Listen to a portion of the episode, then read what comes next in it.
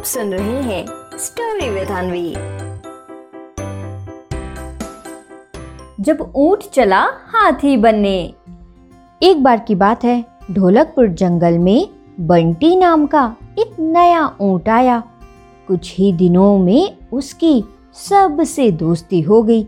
बस बंटी ऊँट गज्जू हाथी से दोस्ती नहीं करना चाह रहा था।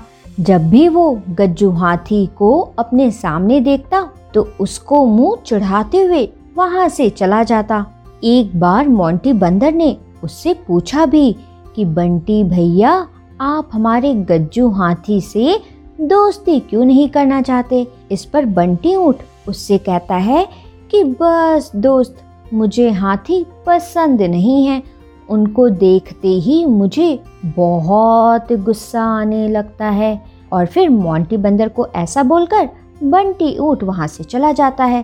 तभी एक दिन बंटी ऊँट खाना खा रहा था। खाना खाने के बाद उसे प्यास लगती है तो वो अपने मन में बोलता है, काश मेरे पास भी हाथी जैसा सूंड होता तो आराम से खड़े खड़े पानी पी लेता। लेकिन मेरी गर्दन तो इतनी लंबी है कि मुझे झुककर पानी पीना पड़ता है। हाय हाय, मेरी कमर भी इसीलिए झुक गई है कि मुझे इतना झुककर पानी जो पीना पड़ता है। और फिर ऐसा बोलकर बंटी ऊँट नदी के किनारे पानी पीने जाने लगता है। तभी रास्ते में उसे एक मोटा सा पाइप मिलता है। उस पाइप को देखकर बंटी ऊँट बहुत खुश हो जाता है वो उस पाइप को जल्दी से अपने मुँह में लगाता है और अपने मन ही मन बोलता है कि हाँ अब ठीक है, अब मैं भी हाथी की तरह बन गया हूँ। अब मेरे पास भी ये लंबी लंबी सूढ़ हो गई है। अब तो मैं हाथी की तरह पानी भी पी सकता हूँ। और फिर अपने मन में ऐसा बोलते हुए बंटी ऊँट नदी के किनारे पहुँचता है। वहीं पर गज्जू हाथी भी पानी पी रहा था।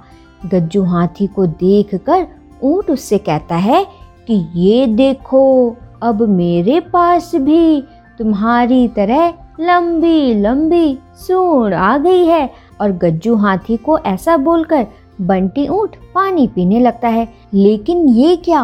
पाइप की वजह से तो बंटी ऊँट पानी पी ही नहीं पाता। तभी बंटी ऊँट को इस तरह से पाइप से पानी पीता देख गज्जू हाथी उससे बोलता है, वैसे दोस्त, मुझे तुम्हारी ये लंबी लंबी गर्दन बहुत पसंद है। तुम कितनी आसानी से पेड़ की सबसे ऊपर की ताज़ी ताज़ी पत्तियाँ खा सकते हो। एक मुझे देखो, सूढ़ होने के बाद भी मुझे ऐसी ताज़ी ताज़ी पत्तियाँ खाने को नहीं मिलती। अब गज्जू हाथी की बात सुनकर बंटी उठ उससे तुरंत कहता है, क्या कहा तुमने गज्जू हाथी? तुम्हें मेरी गर्दन पसंद है। अच्छा तो मेरे में भी कुछ खास बात है।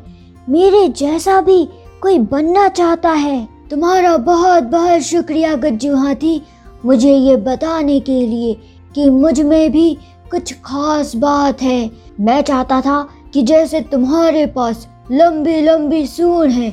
वैसे ही मेरे पास भी लंबी लंबी सूढ़ हो जाए, मुझे तो अपना लंबा शरीर बिल्कुल अच्छा नहीं लगता था।